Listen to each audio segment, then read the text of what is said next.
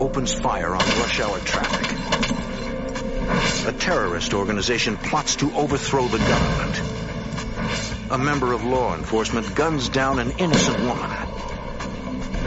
An armed bank robber strikes again and again. And a man abducts and kills a 17-year-old girl. As violent crime terrorizes the nation, the FBI must stop these criminals before they strike again.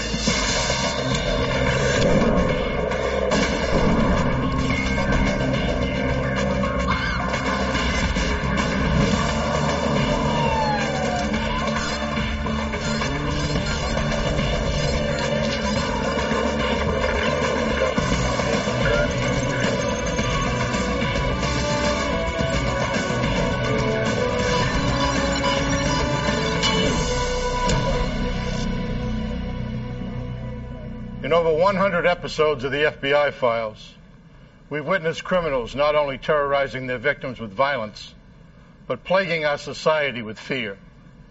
We look to both the experience and the courage of law enforcement to protect us and provide us with the hope that justice can and will prevail.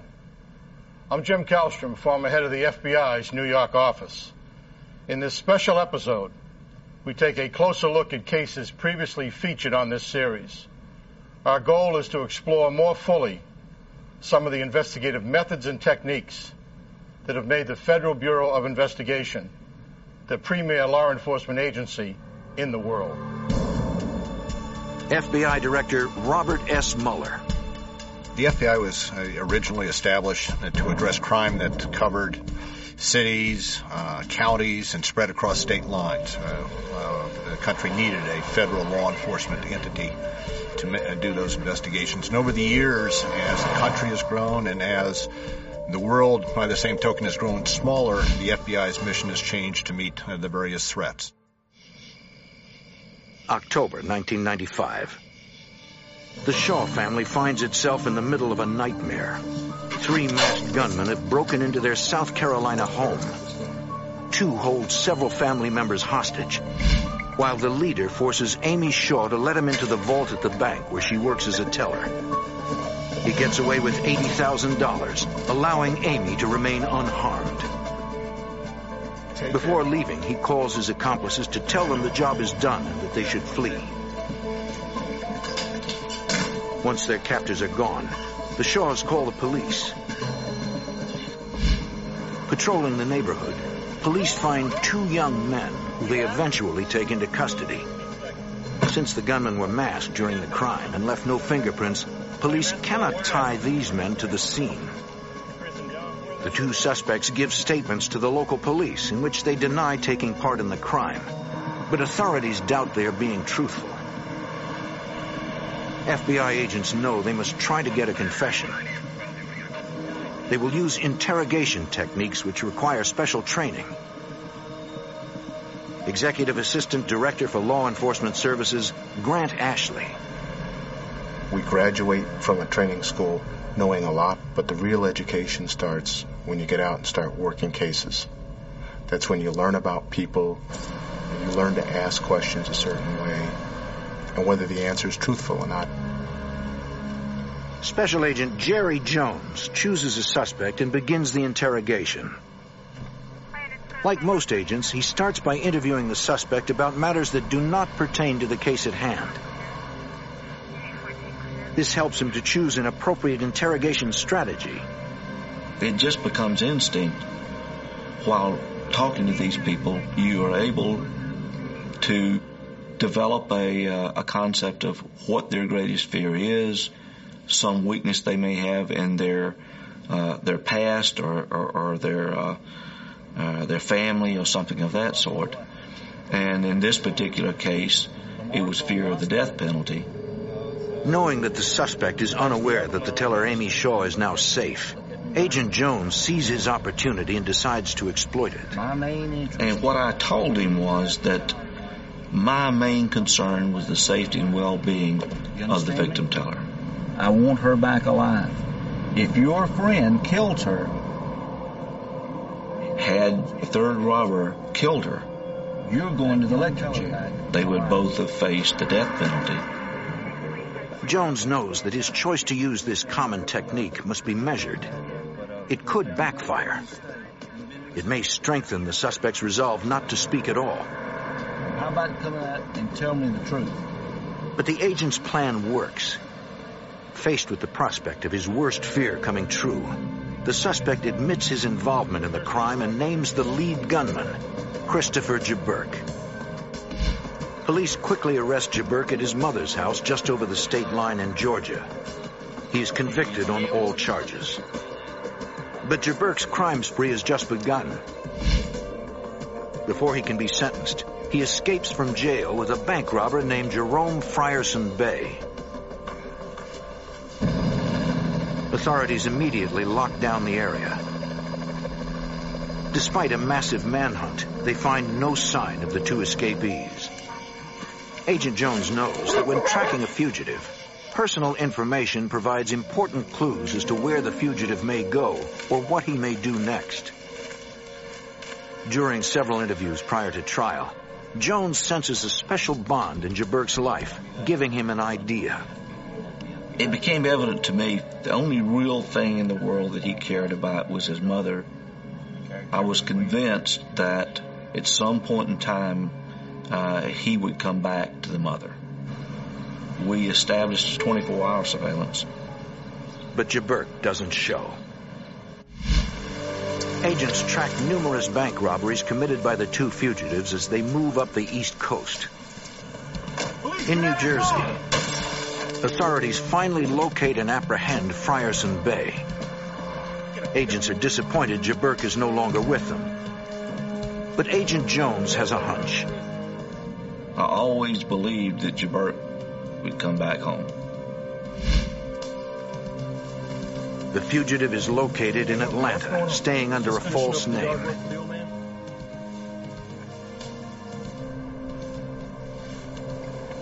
Jaburk is arrested without incident, returned to jail, and later sentenced to life in prison. Over the years, you just develop an expertise where you can sense things about a person and his family relationships and things like that. Agent Jones' individual instinct and experience were critical to bringing this case to a close. Sometimes it takes the efforts of an entire team to bring criminals to justice. Seattle, 1992. A gun-wielding man commits a string of daring bank robberies, threatening to kill anyone who gets in his way. Agents named the thief Hollywood for his use of theatrical makeup and disguises in his heists. Over the next three years, the gunman robs 12 banks, taking nearly a million dollars, and leaving behind few clues. To take down this elusive criminal, the Seattle police and the FBI must join several other law enforcement agencies in a unique investigative environment known as a task force. Executive Assistant Director Grant Ashley. We bring together the resources of our state and local partners with the FBI and some of our federal partners so that we can get the unique skills and abilities of these agencies focused on a particular threat to get the maximum results. But local law enforcement and federal agents do not always see eye to eye. FBI officials named Special Agent Ellen Glasser as the supervisor of the Puget Sound Task Force. We had about a dozen different agencies, all of whom came with different missions, different intentions, and it was very interesting because we have different philosophies of how we do things, we have different policies, so it was very challenging to have everybody work together for the common good. Seattle Police Detective Mike Megan is also a member of the task force. I looked at it myself as being a guest in the FBI's house. You know, there's a lot of respect given to them, but there was hurdles to be broken down, you know, preformed opinions or judging a book by its cover. We had to put things aside, such as egos and attitudes, and, and, and who is going to always take the lead, and who is going to be the point man, and, uh, you know, are the officers going to play second fiddle? And we had to, to come to an understanding. The task force cannot expect to accomplish their mission if they cannot work as a team. We had to work on communications between task force members every day. They were very strong-willed people that were on the task force. And my philosophy has always been that if you put relationships first and work on relationships with people, working together, then the mission will take care of itself. With this philosophy, Glasser brings cohesion to the group. The task force is now working as one. Together, they determine the pattern and frequency of Hollywood's crimes, so they will be prepared to react quickly the next time he strikes. The effort pays off. On November 27, 1996, Hollywood is the prime suspect in an armed bank robbery. Through the combined efforts of the task force, police locate and corner him in a camper.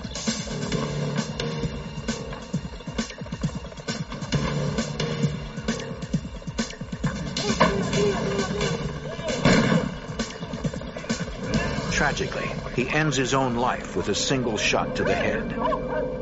Even though people brought different experiences and different expertise to the task force, they were all able to blend and work extremely effectively together. FBI field agents often receive the glory for solving cases. But the highly skilled technicians at the FBI crime lab in Quantico, Virginia, deserve much of the credit. They are more than scientists in lab coats. They are creative detectives whose tireless work will often decide whether or not a case is resolved. Dr. Dwight Adams is the assistant director in charge of the lab. I knew I wanted to be a part of the FBI laboratory because it is a world-class facility.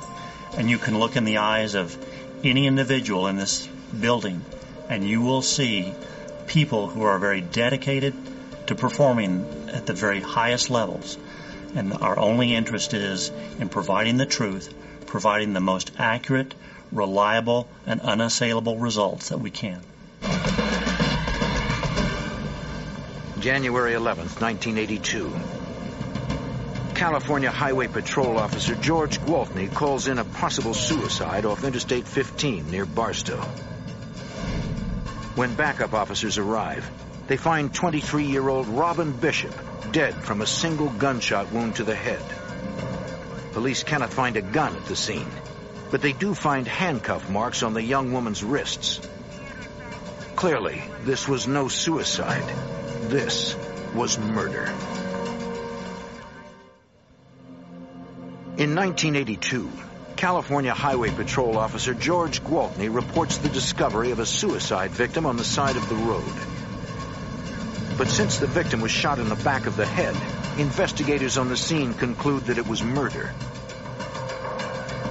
The victim's driver's license and registration are visible, as if they had been taken out for some reason. To rule out the possibility that a police officer killed the young woman, the lead investigator orders all area officers to hand in their service weapons for ballistics comparisons. One officer fails to do so. George Gwaltney, who insists his gun has been stolen. Gwaltney becomes a suspect when investigators find the dismantled frame of his police-issued 357 in his truck. Someone has removed the barrel. The one piece that through ballistics testing can forensically tie the gun to the bullet that killed Robin Bishop. Police also find a box of ammunition in Gwaltney's bedroom closet. It is the same brand of bullet that killed Robin. In late 1982, the state of California charges George Gwaltney with murder, but a deadlocked jury results in a mistrial. A second trial in Superior Court also ends in deadlock.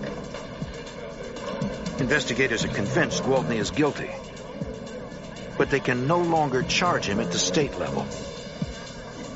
They look to federal authorities for help. Special Agent Michael Randolph reviews the case and recognizes that Gwaltney is so cunning, prosecuting him will be difficult, if not impossible. Getting a conviction will take extraordinary tenacity from both the agents in the field and from the specialized examiners at the FBI's crime lab. Executive Assistant Director Grant Ashley technology has been a great tool But what still is the most important aspect for the FBI is the human side. FBI examiner Jim Cadigan from the lab's Firearms and Tool Marks Unit tries to find a link between the evidence and the suspect. Normally, he would compare the striations in the murder weapon's barrel to those on the fatal bullet. But the barrel is missing. Cadigan will need to think outside the box to find another way to the truth. He knows that investigators had confiscated vice grips and wrenches when they found the revolver's frame. The question was, could one of these tools have been used to hold the frame while the barrel of the firearm was being removed? Cadigan decides to use a technique known as tool mark analysis. He notices a small impression on the gun frame, then checks each of Gwaltney's tools until he finds a pipe wrench with a broken tooth. And that looked very similar to the mark that was on the frame. So using that as a pivot point, I started making impressions with that tool and comparing those impressions uh, under a microscope. I was able to come to a conclusion that that particular tool was used to the exclusion of any other tool to make the marks that were found on the frame. Although this points to Gwaltney as having removed the barrel of his gun, it is not enough to prove he killed Robin Bishop. Investigators will have a case if they can find a link between the fatal bullet and the box of ammunition from Gwaltney's closet.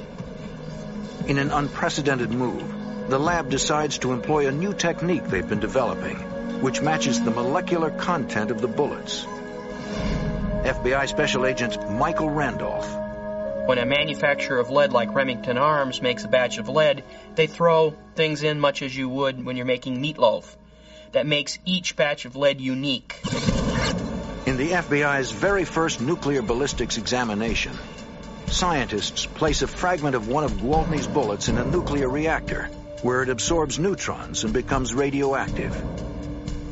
When measured, the radioactivity reveals the precise amount of each element in the lead, an atomic fingerprint. Examiners then repeat the process with a piece of the fatal bullet, and lo and behold, we find approximately 27 rounds that are the exact match as the lead taken from the head of our victim. In January of 1984, George Gwaltney goes on trial, this time in federal court. Gwaltney is found guilty and sentenced to 90 years in prison. Twelve years later, George Gwaltney died in prison of a heart attack. Executive Assistant Director for Law Enforcement Services, Grant Ashley. There's the unsung heroes that you never hear of, the people sitting back in the laboratory that make sense of this. This takes an awful lot of time and it takes extraordinarily talented, patient people. Proving a case using hard scientific evidence is an essential tool of every law enforcement agency. But when authorities have no clear suspects and very little physical evidence, the FBI must rely on one of their most unique and least understood disciplines profiling. May 31st, 1985. On a lonely road in Lexington, South Carolina, 17 year old Sherry Faye Smith checks her mailbox before disappearing without a trace. Two days of fruitless searching leads investigators to conclude that she has been abducted. Early the next morning, their fears are realized when the missing girl's family receives a call from the kidnapper. He explains they will eventually get their daughter back and tells them that they will receive a letter later that day. When the letter finally arrives, the family is horrified. Written in Sherry's handwriting, the document is entitled last will and testament. In South Carolina, a young woman has been abducted. Her life is on the line, and investigators have no idea who the suspect is. In an effort to identify what sort of man would have kidnapped Sherry Faye, investigators call upon FBI profilers at the Investigative Support Unit in Quantico, Virginia. Profilers are veteran agents who receive specialized training in criminology and applied psychology. Retired FBI Special Agent John Douglas advanced the art of behavioral profiling for the FBI. For over a decade, he and others conducted interviews with convicted killers, arsonists, rapists, and kidnappers in various prisons around the country. I tapped through that memory of theirs that uh, no one has ever tapped into before when they were perpetrating uh, the crime. It takes time, but once I'm in there, I get tremendous information. Douglas and others cataloged and categorized their findings, creating a statistical database from which profilers can draw inferences about criminals based on patterns of behavior. I'm very much like a, a, doctorate in medicine, where I'm trying to come up with a diagnosis, and I'm going to rely on the thousands of cases that I've worked. I'm going to rely on the hundreds and hundreds of, of, of interviews of offenders who committed similar types of crimes. When creating a profile, Douglas needs to review all investigative materials, including preliminary police reports and crime scene photographs. You really need to have the, all the information uh, relative to the victim. You have to do a, an analysis a profile of the victim. You ask yourself the question, why was this victim the victim of this crime? And then you look at the way the crime was, was perpetrated. The low risk crime or, or high risk crime. When someone asks for a profile, what they're looking for are physical and behavioral characteristics, which includes age, race, sometimes uh, body typing, uh, educational level, occupational uh, type. Sometimes it may include the right down to the type of vehicle the person will be driving. Um, may include the overall behavior of the subject, whether or not he's he's very very rigid, obsessive compulsive on one extreme, to being very very sloppy and careless on the uh, on the other. And so it can include sometimes as many as uh, as a hundred characteristics uh, in the overall profile. At the request of South Carolina authorities, Douglas turns his attention to the Sherry Faye Smith case and reviews all the case materials. What made the case unique was that uh, we have a, a, subject who's communicating uh, with with the family, which is very, very rare, very, very unusual. I felt good about it because when you have a communique, whether it's a written communique or a verbal communique, you can do an analysis of that and it begins to paint a pretty nice picture of the type of person we should be looking for. It was this, he followed a script that was, that was written out beforehand. Here is someone who will be very, very rigid, very, very orderly, uh, very, very tight. After scrutinizing every detail of the abduction, Douglas generates a 22-point profile. The subject is likely a male with a prior criminal record and lives locally. The nature of the criminal beast is that they will perpetrate crimes and they will, as well as dispose of crimes in areas where there's some type of familiarity. Douglas also believes the abductor has feelings of inadequacy and compensates for that through violent actions. He feels like nothing. He feels like a, a nobody. And how can this nobody this personality, this person who's probably overweight, low self-esteem, doesn't unattractive. How can he become somebody? He'll go after victims that there was no chance that he would ever come in contact with someone like uh, like a Sherry Faye Smith. And so, for the first time in their life, they can be be powerful. Two days after the kidnapper's last communication, he calls the family with specific directions to where they can find their daughter. Listen carefully. Take Highway 378 west to traffic circle. Turn left at white frame building. Go to backyard. Six feet beyond, we're waiting. God chose us. Investigators race to the location, hoping to find the young girl alive. When they arrive, their worst fears are confirmed. Sherry Faye Smith is dead. The body, having been exposed to the extreme heat and elements for several days, is so decomposed it makes determining the exact cause and time of death impossible. To the profiler, the detailed directions to Sherry's body, as well as the condition of the crime scene, provides further insight into the suspect's mind. It told me that he had been out to that crime scene on several different occasions because he was very specific as to the number of miles and tenths of miles and number of feet where where she can be uh, found. It also told me that he, he had some criminal sophistication because I believe what he did is he waited for her to go into advanced stages of decomposition, which would make it more difficult for law enforcement to determine cause and method of death. On the evening of Sherry's funeral, the killer calls again and asks to speak to her sister, Dawn. Hello? This thing got out of hand, and all I wanted to do was make love to Dawn. I've been watching her for a couple of weeks. In a chilling moment, the killer uses Dawn's name in place of Sherry's. Investigators brace themselves for the possibility that this killer may be turning his murderous obsession towards Dawn.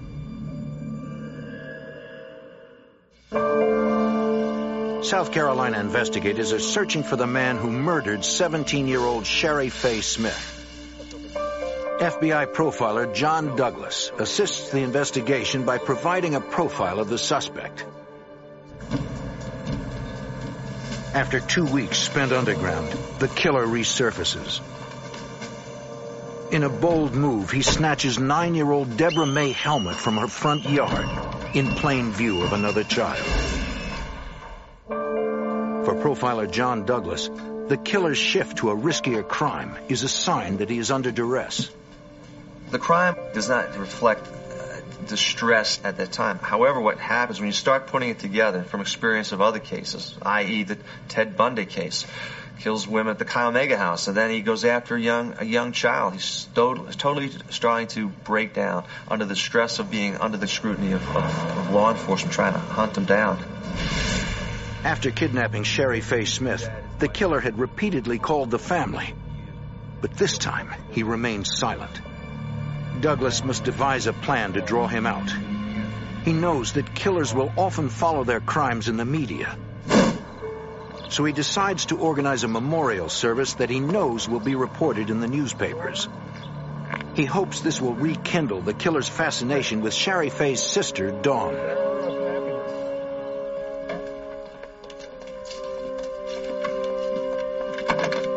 The kidnapper takes the bait and makes a call to Dawn.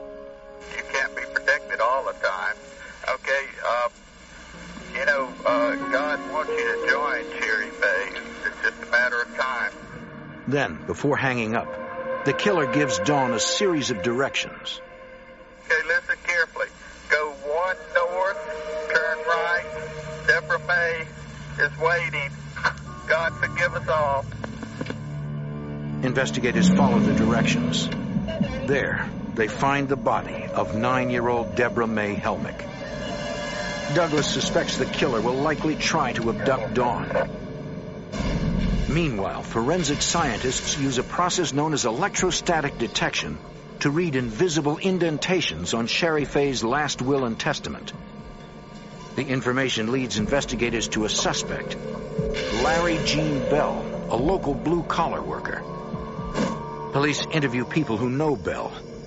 In learning about him, investigators find that he matches Douglas's profile exactly. Authorities arrest Bell.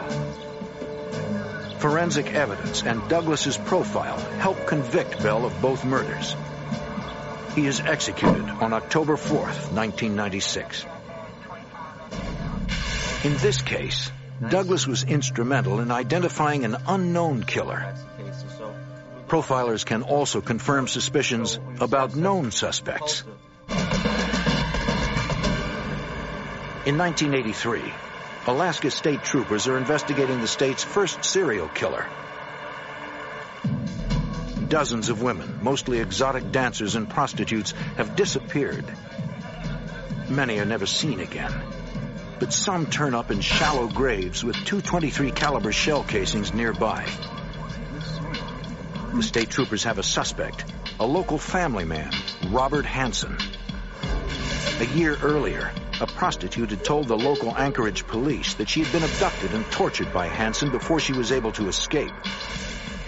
Anchorage police officers interviewed Hansen's friends, confirming his alibi. They searched his house and car, but found no evidence and suspended the investigation. Investigators felt that Hansen, who owns a local bakery, was too unlikely a suspect. But when the state troopers learn of the prostitute's report, they believe he may be the serial killer they are searching for. Investigators contact FBI Special Agent John Douglas for help. And this wasn't really to do a profile. Here they have a suspect, so what you do is you do a personality assessment of this of this individual and some of the circumstances around him to see whether or not this person has the capability, the capacity, the propensity to, for violence.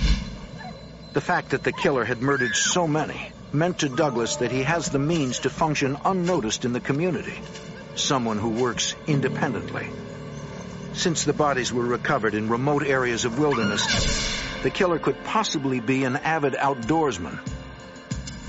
Hansen fits the profile. He is both a small business owner and a recreational hunter. Since he preyed on prostitutes and exotic dancers, Douglas concludes the killer would have low self-esteem and had probably grown up feeling like an outcast. Hansen was unattractive. His face was all pockmarked, uh, had a speech impediment, which probably caused him a lot of problems as a kid growing up. After reviewing all the case materials, Douglas concludes that Hansen was indeed capable of murder. If investigators are to prove Hansen's guilt, they'll need physical evidence. To obtain a search warrant for Hansen's home, they'll have to convince a judge of what they will find there. You want us to ask a question The profiler's role now switches from confirming suspicions about a suspect to helping investigators develop a search warrant. Authorities know they need to look for the gun that left the 223 caliber shell casings found near the bodies. They ask Douglas if there is anything else to list in the warrant. We're dealing here with a serial killer. It starts off as fantasy. And one of the things to keep the fantasy going after the crime is they take some type of memento. We call them either souvenirs or trophies. Something belonging to the victims. It doesn't have to be anything expensive. It could be, be a cheap watch or costume jewelry. And what they'll do is is that they'll they'll keep this. They'll not they're not going to keep this out in open view. They're going to secrete this in, in places within the house, uh, you know, under a crawl space that they have it, or up in the in the attic under insulation. Douglas helps prosecutors write the affidavit, which swells to 48 pages. A judge approves the warrant. During the search of Hansen's house, investigators find the trophies Douglas suggested would be there, including the business cards of some of the victims. They also find several weapons. Among them is a 223 Ruger rifle. Ballistics testing proves it is the gun that fired the shells found near several of the crime scenes. Confronted with all the evidence, Hansen finally breaks. He confesses to murdering four women and is sentenced to 461 years with no chance of parole. While a profiler provides a psychological picture of a criminal, agents in the field use their instincts, experience, and deductive reasoning to get inside the mind of a suspect to uncover motive.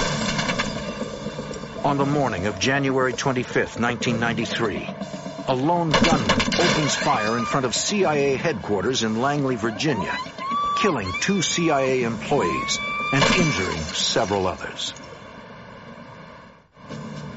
In 1993, a gunman unleashes his fury with an AK-47 outside CIA headquarters, killing two and wounding others in a hail of gunfire. FBI Special Agent Brad Garrett arrives on the scene and attempts to piece together a motive for the attack. The first thing you do when you walk into a crime scene is what's the obvious? Well, the obvious is this appears to be directed towards the CIA. It might be directed towards the, the individuals that were shot. But it was clearly somebody wanted to make a public statement during a rush hour traffic. So that sort of gives you a shell at least to start from. In any case you investigate, you always look for a link between the victim and the subject. Because if you have a link, it tends to make it a lot easier in solving the case versus strangers who make crimes against other individuals.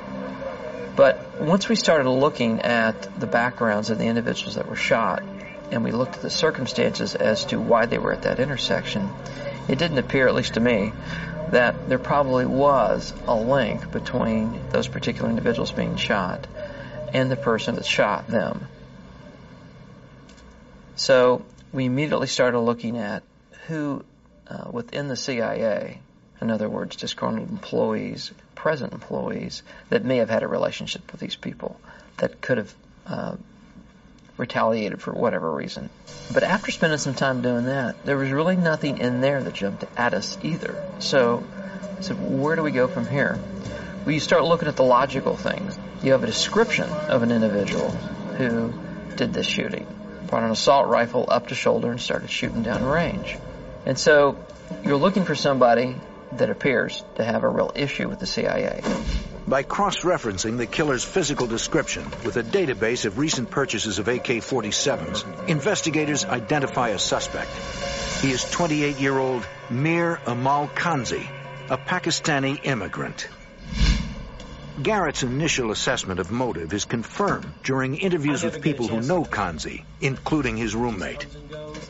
They reveal that he was becoming enraged by U.S. foreign policy and was planning something sinister against the CIA, White House, or the Israeli embassy. Unfortunately, Kansi has fled to either Pakistan or Afghanistan. To bring the fugitive back to the United States for trial, Garrett must utilize what is arguably an agent's most important skill, his ability to anticipate obstacles and to devise ways around them. After four and a half years of pursuit, Agent Garrett receives information that Kansi is hiding in a Pakistani hotel. But when they apprehend him, there is a problem. One of the fears I had when we went in the room and looked at him is that he didn't look like his picture. He gained weight, he had a beard, and so I looked at the other three agents and I said, you know, I'm not sure if this is the right guy. Agent Garrett must be absolutely positive. Without properly identifying the suspect, he cannot bring him back to the United States. I did not want to leave that, that room without being convinced in my own mind that the individual that was handcuffed on the bed was, in fact, Mir Aimal Kansi. The only way for Agent Garrett to make a positive ID is through fingerprint analysis typically the job of highly skilled lab specialists who are thousands of miles away in Washington. Fortunately, Agent Garrett had thought ahead. I went to FBI headquarters to the latent fingerprint section and worked with one of the experienced latent fingerprint examiners who actually took the 10 fingerprints of Mr. Kansi and we actually studied them over several days and learned all the unique characteristics so that I would be able to identify him uh, by fingerprints once we found him. Beautiful, beautiful world. Now Garrett must put that training to use. He was handcuffed, face down on the bed. And I took a, a fingerprint ink pad and hit his thumb with the ink. Then I took a white piece of paper and then hit his thumb onto the white piece of paper. So then I hit his thumbprint. I got on the floor of the hotel with a flashlight, a magnifying glass, and his prints. It's a match. Thanks to Agent Garrett's foresight, he can now bring a suspected terrorist back to the United States for prosecution. Mir Aimal Kansi is found guilty of murder, malicious shooting, and using a firearm in the commission of a felony. He is sentenced to death and is executed in 2002. Special Agent Brad Garrett's unique training and experience helped him close this case. But sometimes an agent's greatest asset is his ability to adapt to new situations and think on his feet. Executive Assistant Director Grant Ashley. These are people that want to win. They aren't here just to get a paycheck. 1985.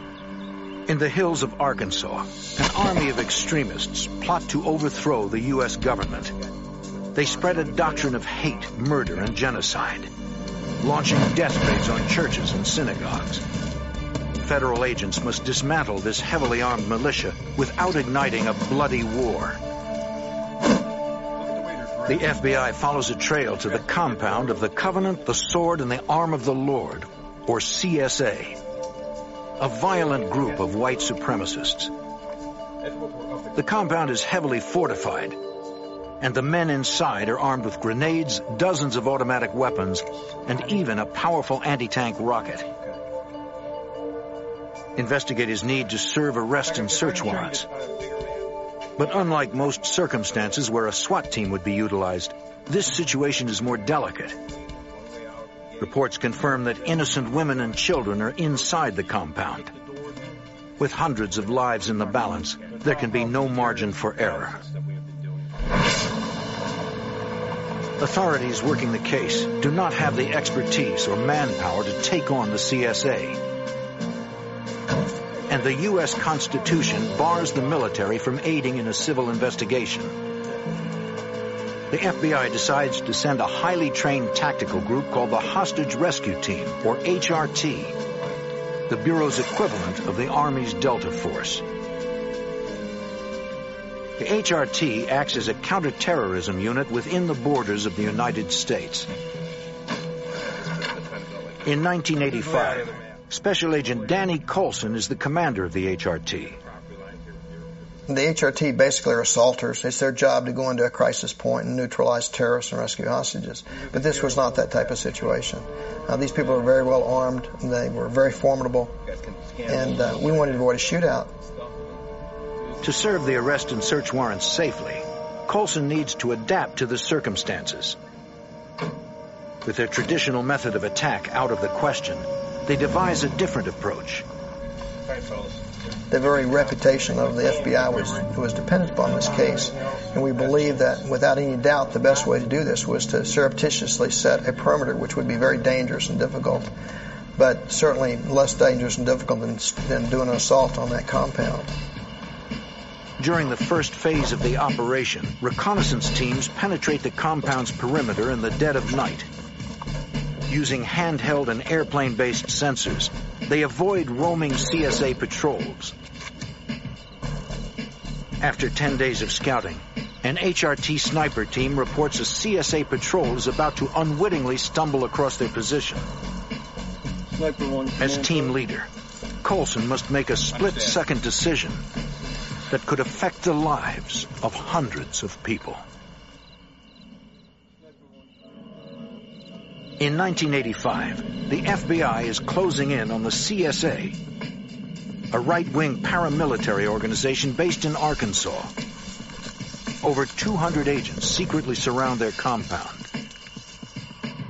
FBI snipers report a CSA patrol is about to discover them.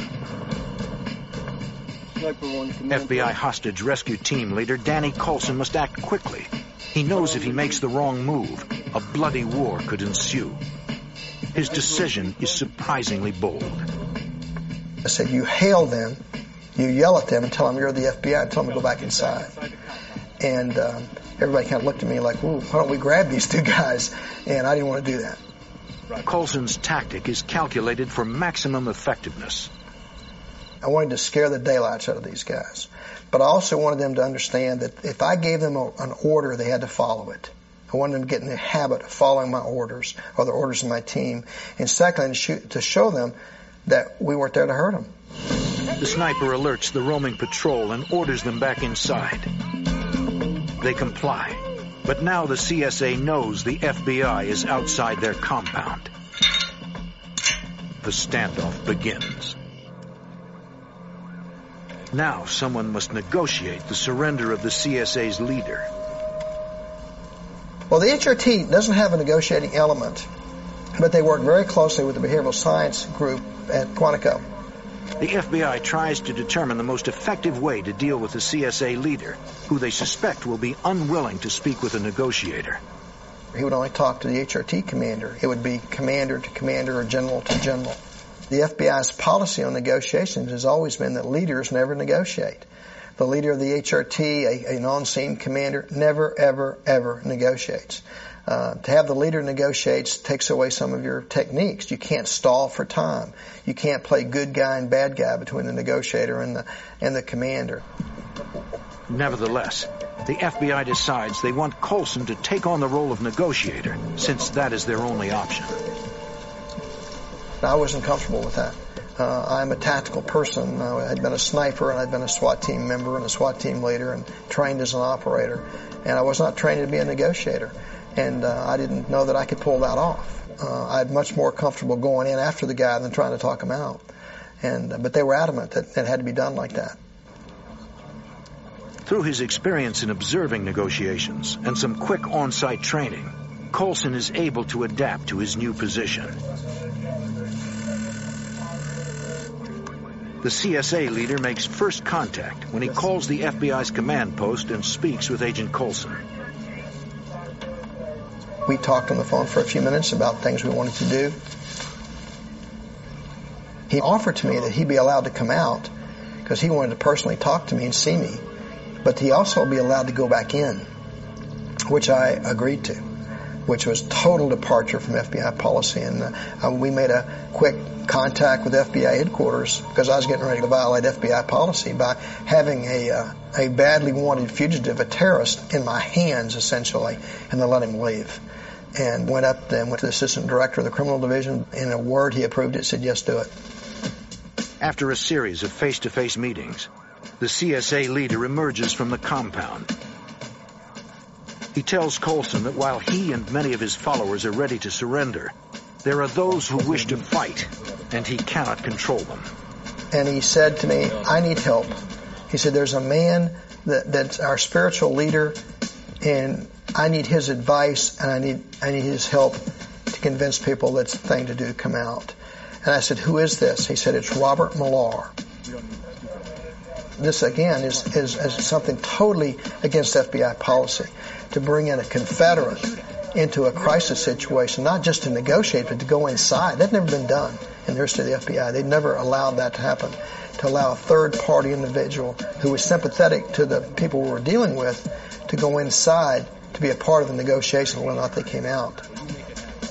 This is a huge risk, and I thought it was worth taking. Coulson gets approval to allow Mr. Millar to negotiate with CSA members. He remains inside the compound for nearly 24 hours. The next morning, day four of the siege, Millar and the CSA leadership finally emerge. They came out and they said, we have an agreement that we will surrender. We will come out and we'll give up our arms and walk out peacefully. As commander of HRT, Coulson receives the news with guarded optimism. You're constantly thinking about the worst case scenario. Even good things have to be looked at with, with some suspicion. Was it a diversion to get to get out the backside and start a firefight? So um, we had to be very careful. Coulson gives the leader 15 minutes to gather his people and bring them out. And very shortly after, I get a, a communication from a sniper team that they're coming. They're coming out. The snipers report that they're in uh, civilian attire. There's no camis. There's no battle gear. There's no weapons they can see. Miraculously, the HRT accomplishes its mission without a single shot fired. It was it was an ending that we had all prayed for, and one that we were very fortunate that we had. If not for Agent Coulson's quick thinking and ability to adapt in tense situations, the standoff would likely have had a much bloodier conclusion. Uh, it shows what the FBI can do in a major crisis situation. It shows the number of different disciplines it has at its, its, disposal, how they can bring unlimited resources on the focus of a problem. It's a great big machine. It grinds you up uh, if you're a bad guy, and it's what happened here. This wasn't an HRT story. It's an FBI story. We have seen just a few of the many ways in which the FBI works to solve cases. With each new investigative challenge they face, we can rest assured that the Bureau will dedicate itself to doing whatever it takes to protect the American public.